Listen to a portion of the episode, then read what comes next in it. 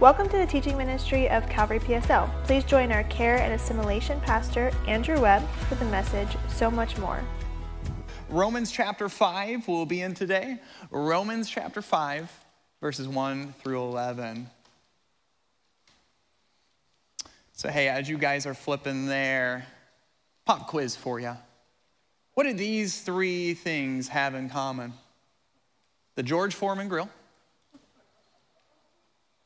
OxiClean, and the Snuggie. What do these three things have in common? I heard it is an infomercial that they have in common. Infomercials. We have all seen infomercials and we've all been very bored by them. But what is the forward phrase that we hear with every infomercial? But wait, there's more. If you order in the next five minutes, we are gonna throw in an extra George Foreman grill for free. But wait, there's more. And it's salesy and cheesy and all of that. But as we come to Romans 5, we see that Paul is telling us there's more. There is more. You see, in our world today, there's this notion of compartmentalized Christianity, that sort of nominal Christianity that says it's just a part of my life. It's not all of my life, but we see that Paul and we see the Lord telling us no, it's, it's a whole life thing, it's comprehensive. Christianity instead of compartmentalized Christianity. But wait, there's more. So, our main point for today is this we have been justified. As followers of Jesus, we have been justified, and that changes everything. Now, this affects the kind of friend you are, the kind of parent you are, the kind of spouse, the kind of employee. This affects everything, this so much more mindset. Again, we're not about compartmentalized Christianity. We are about comprehensive Christianity. It is all of me. There's so much more. So if you're there with me in Romans chapter 5, say I'm there. I'm there. All right, let's pray.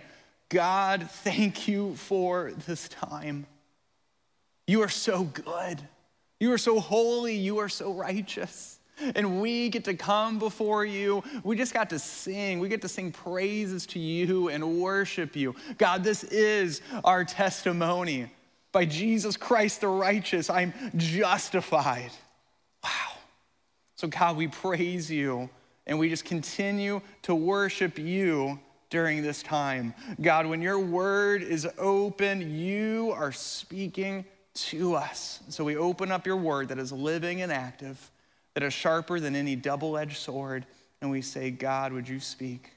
So, Holy Spirit, would you illuminate your word to us today? We give this time to you and to you alone. In Jesus' name I pray. Amen. All right, so a little bit of background here on Romans, because we're coming smack in the middle, partway through of this incredible book. Well, Romans is this nice, incredible steak dinner, right? You just can't help but savor it and enjoy it and appreciate it. You don't need a steak fast. You enjoy every single bite. And Romans is like that. It's not exhaustive in its theology, meaning it doesn't cover every point that there is to theology, but it covers a great deal of theological topics. But here's what I love about Romans it's not all just a bunch of head knowledge. Is what do we always say here? It goes from your head to your heart to your feet. There's so much in Romans that is so applicable to us about living out the gospel. Because we see that orthodoxy, right belief, leads to orthopraxy, right living. Orthodoxy to orthopraxy, right living. So, so applicable, so important. This beautiful steak dinner, and we're gonna get to savor a couple bites of it this morning. And Paul's purpose for writing the book of Romans, well, he's writing it to the church of Rome. He hasn't been there before, and he's saying, Hey, I'm really excited. I'm gonna be coming your way. And I'm going to speak into in this book of Romans some things pertaining to your church body in particular. And a big theme of Romans is the saving righteousness of God that God's righteousness is what saves. You and I couldn't do anything to earn it or deserve it. We have fallen short, and God has saved us and made us righteous. It is a beautiful, beautiful book. And so, Romans 1, just a little snippet here leading up to our context. Romans 1, verses 16 and 17. Maybe you've heard this. For I am not ashamed of the gospel, for it is the power of God for salvation to everyone who believes, to the Jew first, and also to the Greek. For in it the righteousness of God is revealed from faith for faith. As it is written, the righteous shall live by faith. We're not ashamed of that gospel, are we, church? Continue on in Romans. Look at Romans chapter 3, 23 and 24. For all have sinned and fall short of the glory of God and are justified by his grace as a gift through the redemption that is in Christ Jesus. We are justified by his grace. We didn't earn it, we didn't deserve it. We're going to unpack what justification means. Because in chapter 4, Paul talks about our friend Abraham, who we know from Genesis. And Abraham had believed God, and it was counted to him as righteousness. Didn't earn it, didn't deserve it. So Paul writes, But the words it was counted to him were not written for his sake alone, but for ours also. It will be counted to us who believe in him, who raised from the dead Jesus our Lord, who was delivered up for our trespasses and raised for our justification. All right, so what is justification? Well, when Paul uses this word justification, he's ushering us into a courtroom setting where we stand before the judge, and this judge is God, the King of Kings and the Lord of Lords. And he looks on us and he declares us righteous. You see, when Jesus died on the cross for your sins and for mine, and he rose from the grave, defeating sin, death, and the grave. When we believe in him, when God looks at us, he doesn't see our own righteousness. No way. He sees the righteousness of his son. And that is righteousness, his sinless perfection. So when God sees you and me, the judge sees us, he bangs the gavel, he signs the document, he sets in stone, this, my child, is righteous. You have been justified. And that changes everything. So let's unpack this. Verse 1, check out Romans chapter 5, verse 1 with me. Therefore, since we have been justified by faith, that's pointing back to what we just talked about in context. Therefore, since we've been justified by faith, we have peace with God through our Lord Jesus Christ. Because of justification, we have peace with God. Because of justification, you and I have relational rest with the God of the universe. Oh. So, this idea of, of peace. Now, New Testament's written in Greek, but Paul, Hebrew background, knew his, knew his Hebrew. And when, when they talk about peace, this Hebrew word for it is shalom. It's rest. Everything's complete. Nothing else is needed. The circle has been completed. We're at rest, relational rest with God. It makes me think back to the Garden of Eden with Adam and Eve where they, before the fall, had this incredible just relationship with God. They got to enjoy fellowship with Him. How sweet. And Paul is saying, We have peace with God. Because of justification, we have relational rest with God. Now, it makes sense too to say if we have peace with God, we also have peace from God. And so Philippians 4 talks about this. Don't be anxious about anything but in everything, by prayer and supplication with thanksgiving, present your request to God, and the peace which surpasses what, church? All understanding will guard your heart and your mind in Christ Jesus. In the midst of this crazy year, where mental health issues are at an all time high and struggles, where anxiety and fear are at an all time high and stress how are we doing as a church in resting in that peace that surpasses all understanding. How are we doing showing the world, again, in the midst of the anxiety and the stress and the worry and the fear, that my God is a God of peace, and I have peace with God, and therefore I have peace from God?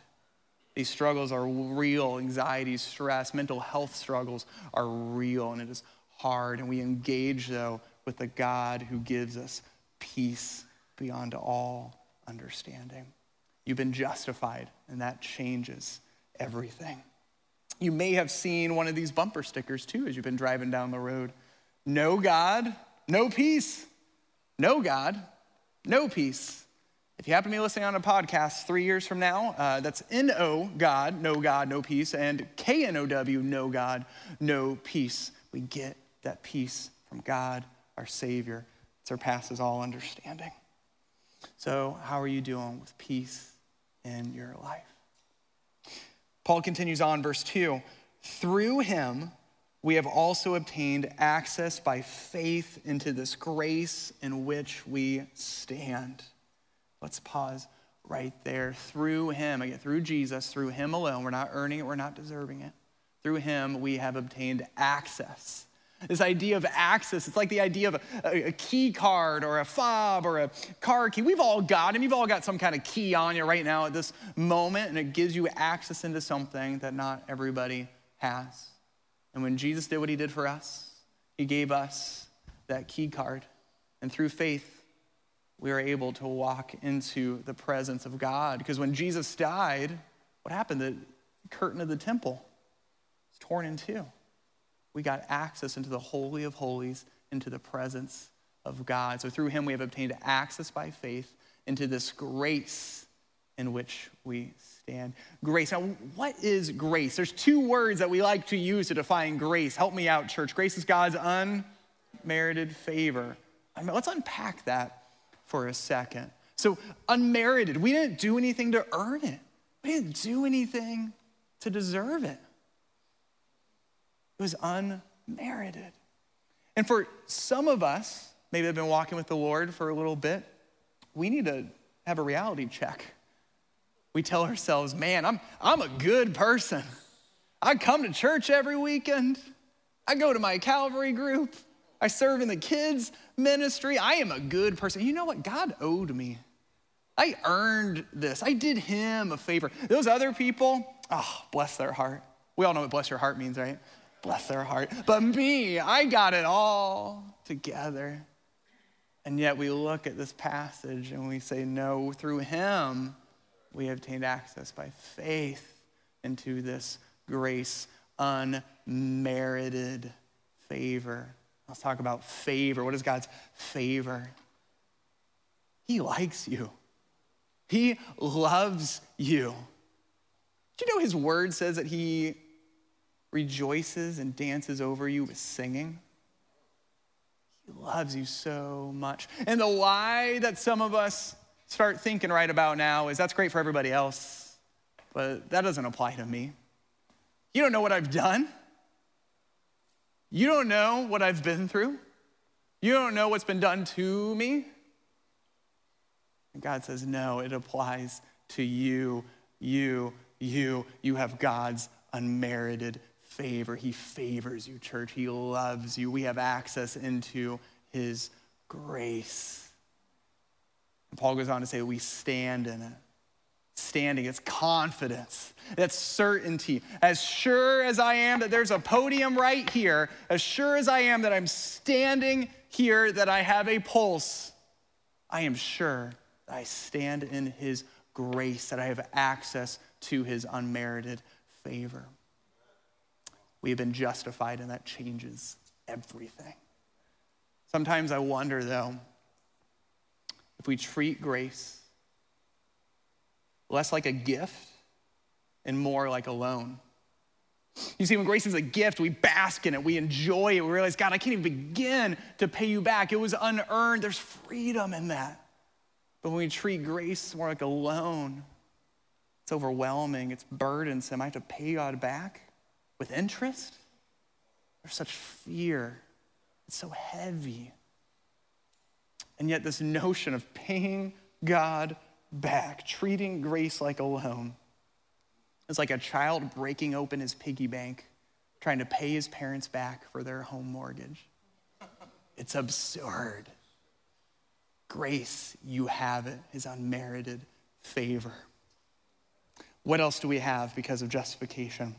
Well, Paul goes on, second part of verse 2, and we rejoice in hope of the glory of God. Third point for us today because of justification, we have hope in the future.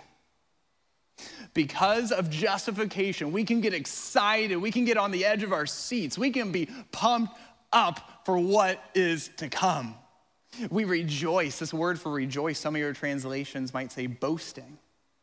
It's this confidence. This is common. I'm excited. How excited do we get, those of you that like football, when, you when your team scores a winning touchdown the final seconds of the game and you jump off your couch and you're so excited, you rejoice. Do we rejoice like that for hope in the future and what's to come? Now, we rejoice in hope this hope, as we know from Pastor Mike, he said it up here, that this hope is not a hope so hope. It's a what, church? Know so hope. What are we hoping in? We are hoping in the glory of God. Think with me of the most beautiful setting in nature that you've ever witnessed. Just think about it for a second. I, I think of something like this. It's beautiful, gorgeous. Love it splendor, majesty, beauty, radiance. Times that by a million, you might get close to understanding the glory of God. All creation screams out about his glory and points to him. Our God is glorious, majestic, radiance, splendor, beauty. He's glorious. And so when Paul says that we rejoice in hope of the glory of God, well, what does that mean? That means we're rejoicing in hope that he is coming back. He is returning for us in that glory. So, Matthew 25, Jesus says the Son of Man will be returning in glory. Do we think about that? He's coming back for us, church. He's coming back for you. This isn't all there is to life. And there's this lie that we can buy that it's just about my life now, and then I die and it's done and whatever. And Jesus came for me so I can live my best life now. There's so much more to it, right? Do we realize, do we marinate and meditate on the fact that Jesus is coming back for his bride, the church, and there'll be no more tears, there will be no more pain. There will be no more sorrow. It will all be made right with the King of Kings and the Lord of Lords. We rejoice in hope of the glory of God.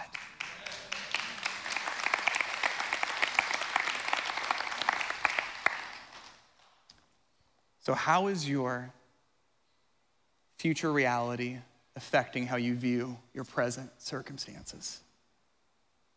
Knowing what's to come affects today we have been justified, and it changes everything.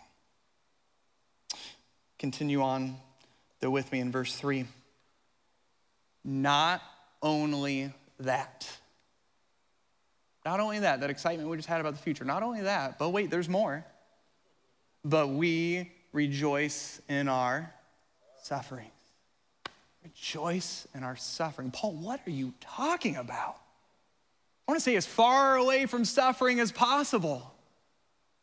No, we rejoice. Remember that boastful confidence in our suffering.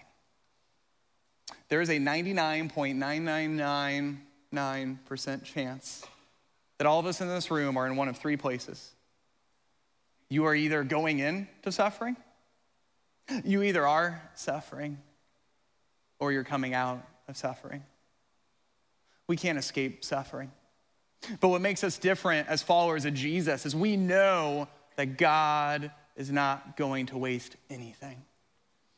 There's a purpose in the pain, there's a mission in the midst of our mess. God wants to use it. And so for us as believers, it makes me think about James chapter 1, 3 through 4. And it says this We count it all joy, my brothers, when we meet trials of various kinds for you know that the testing of your faith, that's what these trials are, right? They're t- testing of your faith. It produces steadfastness or endurance. And let steadfastness have its full effect. Did you see that? Let steadfastness, allow it to have its full effect that you may be perfect and complete, lacking in nothing. You see, there's this concept of allowing and letting it come in. Just because you suffer doesn't mean that all these other things are going to come along with it.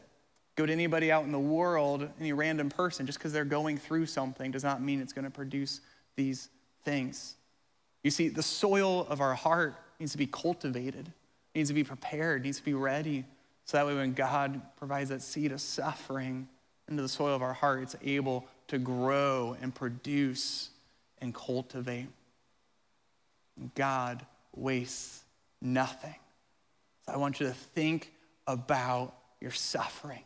What are you going through? Think about it right now. Let's put it through this process. So we rejoice in our suffering, knowing that suffering produces, verse 3, endurance. What is endurance? Endurance is that ability to keep going on, to keep pushing forward, to not give up. How many of you ran in the CCA 5K? How many ran it? Nice. How many of you finished it? Way to go. You guys had endurance, right? You kept going. You walked or you ran to that finish line and you didn't give up. That is endurance, the ability to keep going. Paul puts it this way later on in 1 Corinthians No temptation has overtaken you that is not common to man. God is faithful, and he will not let you be tempted beyond your ability. What an incredible promise, by the way. But with the temptation, he will also provide the way of escape that you may be able to endure it. There's that word endurance, not give up. So when we go through suffering, suffering produces, it grows in the soil of our hearts endurance, and endurance produces character. Talk about character. Character is that refining fire that we go through, that God is after changing your heart, not just the external, but the internal. It's the difference between a new recruit and a seasoned veteran. Character. God is shaping something in you. And if this sounds familiar, that's because it is, because we went through it several weeks ago. First Peter chapter 1, and Peter has this to say, In this you rejoice, though now for a little while, if necessary, you have been grieved by various trials, so that the tested genuineness of your faith, more precious than gold that perishes, though it is tested by fire, may be found to result in praise and glory and honor at the revelation of Jesus Christ. You notice that? So that. you've Been grieved by various trials, so that in order to, it's a purpose statement. There's a purpose to the pain. God wants to use what you're going through. We talked about that refining fire several weeks ago in 1 Peter, right? That God is doing something in you, and then that gold comes out, and you can see his face reflecting off of you. We're talking about character. God is doing something in you. Now, Paul says next, so we we, had suffering that produces endurance, but endurance that produces character. At the end of verse 4, character produces hope. There's that word again, hope. So you tell me I rejoice in hope of the glory of God, and now I can rejoice in my sufferings because they also bring that same hope. And so we can anchor into hope for two reasons. We're going to see in verses 5 and following two reasons that we can anchor into hope experiential and historical. So look with me in verse 5. It says, Hope does not put us to shame, it does not disappoint us. That's, that's super important because there are things in our life that will disappoint us, that will let us down. See, when Christ is on the throne of our hearts, and we hope in Him, it's not going to let us down, church. But when we put our hope in other things, it might be good things family, friends, our job, all these these are good things. But when we put them on the throne of our heart as the ultimate hope, they will disappoint us. They will put us to shame. They will let us down. But this hope does not put us to shame. And why? Look with me in verse 5. Because God's love has been poured into our hearts through the Holy Spirit who's been given to us. So, number one reason we can anchor into hope experiential. God's love has been poured into you. Romans has been said to be a lot about head knowledge. It's for those stuffy theologians, you know, who just read all day and it's a head knowledge. But here we see in Romans anything but. This is experiential. God's love has been poured into our hearts. It's like this overflowing water. And then you just can't help but pour out because it's overflowing from you. You can't give back, help but give back love to God and love to others. It's an overflowing, abundant love. Are you experiencing that love? How great the love the Father has lavished on us that you and I should be called children of God. And that is what we are. This isn't a trickle, this isn't a sprinkle. God is not stingy with his love. So, in the midst of our suffering that points us to hope, we can be confident in hope because God has poured his love into our hearts through the Holy Spirit, verse 5 says, that has been given to us. We can hang our hat on hope because of what we've experienced. God loves you, church. Do we meditate? Do we marinate on that love? But then he goes on to say this in verse 6 for while we were still weak, at the right time, Christ died for the ungodly. For while we were still living our best life, while we had it all together, while we were living like we live on our Facebook and Instagram, you know, all perfect and everything right, ah, while we were still weak at the right time. God was in charge. God was in control. He knew the story he was writing. We didn't. While we were still weak at the right time, Christ died for the ungodly. He continues on. I want to encourage you to dial into this. This is verse seven. This is Paul really reaching for language. You ever really just want to convey something so much to somebody that you're just like, oh, how do I say this? Words can't comprehend this is what Paul is doing here. He's looking to illustrate, he's looking to double click, to underscore, to highlight the fact that Jesus died for us at our worst. So look here with me. Verse 7 For one will scarcely die for a righteous person. So, a righteous person, somebody who, in this case, what Paul is saying is somebody who outwardly was doing the right thing. One will scarcely die for you know, a righteous person. And then he goes on in verse 7 to say, though perhaps for a good person, one would dare even to die. A good person, somebody who was good inside and out, who, who, who did the right thing, was a good person, genuine person, righteous person, good person. Somebody might take a bullet for them. Paul's making this contrast, though, because what's the next word that we see in verse 8? But. But God shows his love for us, and that while we were sinners, Christ died for us. We can anchor into hope for two reasons what we've experienced and historically what Jesus did for us 2,000 years ago. So when you go through your sufferings, you can bet the farm that your hope is something that you can have confidence in. While we were at our worst, church, not our best, while we were at our worst, Christ died for us. So follow Paul's flow of thought with me. Suffering, the stuff you're going through, there's a 99.999% chance you're going through it, all right? Suffering you're going through, it's producing endurance. Don't give up. It's producing character. Character is producing hope. And we can come to the bank. We can be certain, we can be positive about hope because God's poured his love into you, because he died for you at your worst. So, what are you going through? What are you going through today? Maybe you're a single mom and everything that's going on kids and work and finances it's so hard and you just feel overwhelmed. Don't give up. God's doing something in you, and you can hope in what is to come. Three words, church God wastes nothing. Do you believe that?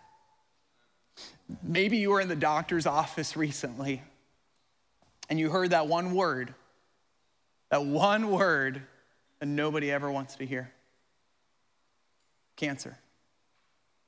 And now, as you look ahead to chemo and radiation, and you just feel overwhelmed like your life is falling apart.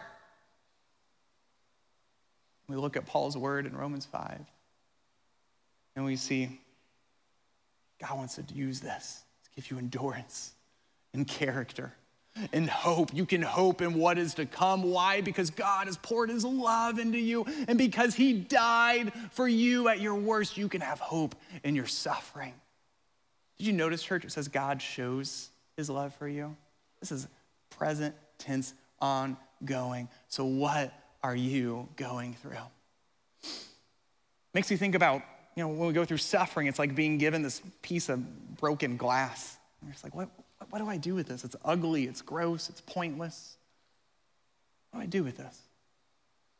And yet, as we step back and we see the pieces of our brokenness and our pain and our sufferings come together and we let God's light shine onto it, we see that He is making a beautiful masterpiece out of our mess.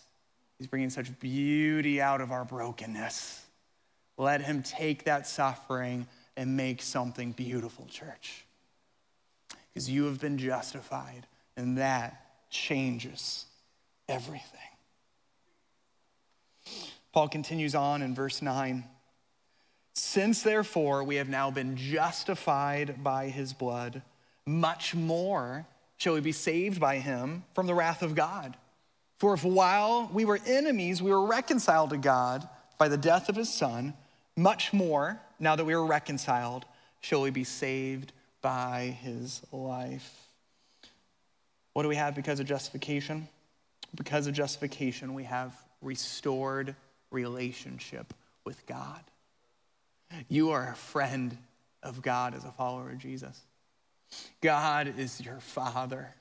You have restored relationship with Him. And it's important that we unpack this phrase, we've been justified by his blood. Did you see that in verse 9? We've been justified by his blood, and it takes us back to the book of Exodus, where the Israelite people they were in bondage in Egypt. And what does God do bring them out? He sends 10 plagues. What was that 10th plague? Death of the firstborn. And so, to bypass that plague, to be spared from that, God asks his people to kill a lamb, spotless, without blemish, put the blood over the doorposts, and the angel of death would pass over it. Now, fast forward to John chapter 1, and John the Baptist sees Jesus and he says, Behold, the Lamb of God, our Passover lamb, who takes away the sin of the world. First Peter puts it this way knowing that you were ransomed from the futile ways inherited from your forefathers, not with perishable things such as silver or gold, but with the precious blood of Christ, like that of a lamb without blemish or spot. Isn't it really cool you can see First Peter everywhere too? When you go through God's word, you start seeing it everywhere. Oh, God's been so good through First Peter, hasn't he? So this is our lamb without blemish or spot. So when we come to know Jesus, we are saying, I'm putting your blood on the doorposts of my heart. You took on your own wrath for me.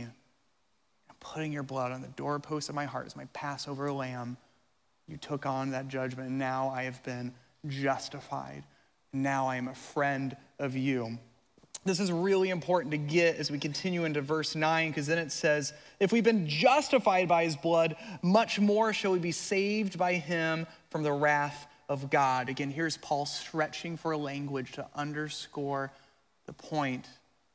If he did all this for you while you were a sinner at your worst, worst, worst, think of all he's going to continue to do for you now that you're a friend of God, now that you're part of the family of God. So let, us be real about wrath says we've been saved from the wrath of God. A loving God is a just God. And a just God has wrath. You can't tease out God's love from his sense of justice and need for wrath. What is wrath? It is his anger against sin. And so, God, who is loving and just, took on that wrath for us at the cross. And again, it's that blood on the doorpost he passes over. He, the very God who has wrath took on his own wrath. Is that beautiful or what? But for those who don't put that blood on the doorpost of their heart, what happens? They have to face God's wrath for eternity. It's a loving God, it's a just God. And a just God has to deal with that wrath. And so Paul, again, is highlighting, underscoring, double clicking the fact that if we've been justified with him, man, God has so much more in store for us. Ephesians 1 Blessed be the God and Father of our Lord Jesus Christ, who has blessed us in Christ with every spiritual blessing. There's so much more, is what Paul is telling us. Verse 10 For if while we were enemies, we were reconciled to God by the death of his son, much more now that we are reconciled, shall we be saved by his life. This reconciliation, this language of friendship, of restoration. God is our Father. We are a friend of God. How do you see your relationship with God? Do you see him as a friend? as a father? Or do you see him as a foe? And so much for us in this Christian walk is unlearning the lies that we bought in the past. God couldn't love me. He doesn't care about me. I don't have a seat at the table of the family of God. I got to sit somewhere else. We're like the prodigal son in Luke 15 that he's going to come home to his father. But his plan is Father, I have sinned against heaven before you. I'm no longer worthy to be your son. Make me like one of your hired servants. And what happens in Luke 15 when that takes place? The father runs to him, throws his arms around him. The son tries to get it out, and the father says, Be quiet. Put the robe on, his, on him, put the sandals on his feet, get the ring on his finger, kill the fattened calf. This is my child. That is how God feels about you. And so when we buy the lie in the past, and when we try to unlearn these lies as followers of Jesus, we got to remind ourselves when I think something different than God's word about me, when I say this, but God's word says that, who has to change? I do.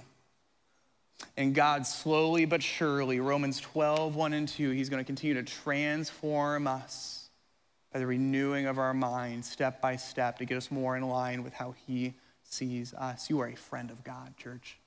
You are a friend of God. So you have been justified, and that changes everything. Last verse, verse 11 more than that. But wait, there's more. We also rejoice in God through our Lord Jesus Christ, through whom we have now received reconciliation. We're rejoicing. We are reconciled. We are children of God. There is so much more. God has banged the gavel, declared you justified, and look what is to come, what He has given us. So, to recap our points for today, because we've been justified, we have peace with God, we have that shalom, we have that relational rest, we have grace to stand in. You have access before the King of Kings and the Lord of Lords. He's given you that key card, and you are before Him. The temple curtain has been torn in two. You have hope in the future and all that He's going to do. He's coming back. And we have hope in the midst of our sufferings. Don't forget, He wastes nothing. And we have restored relationship with God. You are a friend of God. He loves you. You've been justified, and everything has changed. Now, when we look at this passage, Romans 5, 1 through 11, here's one thing I think we can all agree on. There can't be any such thing as compartmentalized Christianity. God is after all of you. He died for all of you, and He wants all of you. He doesn't want just one room in your heart, He wants the whole house. Just like these mailboxes, you don't just get one part that you give to God and everything else. Now, He wants all of you, church. And so, when I think about this comprehensive Christianity, I think about this. Who here has gotten stuck in the rain in Florida, just caught in the rain? No, not very many. Okay, I'm from Colorado, so maybe it's just me and I need to pay attention to my weather app, but just pretend with me that you've been there too. You get caught in the rain, right? Beautiful day, it's gorgeous outside. Next thing you know, downpour, total downpour. It's crazy, crazy Florida weather, right? Downpour. Well, tell me about this. Does part of you get wet, or does all of you get wet? When God pours out his abundant love on us, not part of us is changed, all of us is changed. We become drenched in the love of God because he wants all of us. No room for partial Christianity, no room for compartmentalized but comprehensive. Because you see, compartmentalized Christianity says, I'm just about Sunday. Comprehensive Christianity says it's about every day. Compartmentalized Christianity says I'm just gonna sit in a row and that's it. Comprehensive Christianity says I'm gonna not just be in a row, I'm gonna be in a circle, I'm gonna engage in community and live like the Acts 2 church. Compartmentalized Christianity says I'm gonna be served. Comprehensive Christianity says I'm gonna serve because the Son of Man came to seek and to save and to serve. Compartmentalized Christianity says Jesus revolves around me. Comprehensive Christianity says, I revolve around Jesus. It is all about him because he gave all of himself for me.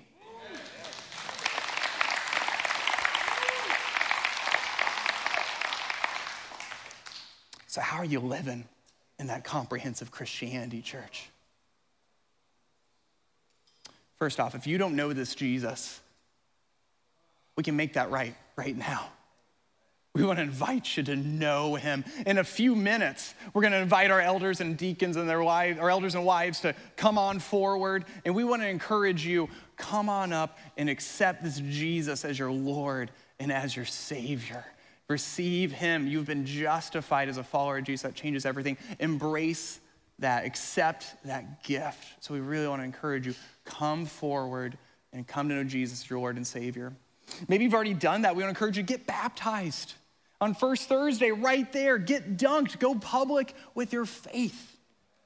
Join Discover Calvary. You've seen that in the announcements. Let's get serious about being a part of the church body. Join that Calvary group. Grow in that circle. We don't just grow in a row, grow in a circle.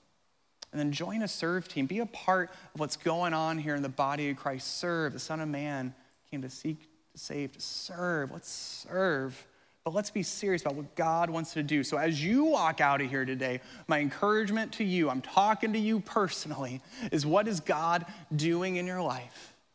How can we take one step closer to Him of this comprehensive Christianity? What's going on? What's happening? How do you walk out of here a little more changed than when you walked in? Because God's love has been poured into us and it just flows right back out. We get to love Him, we get to love others. So, church, may you remember that you've been justified and that changes everything. That you have peace with God, you have access to His grace to stand in, you have rejoicing confidence in the future, and you have confidence in your present suffering, and you have relationship with the God of the universe. Everything has changed. There is so much more.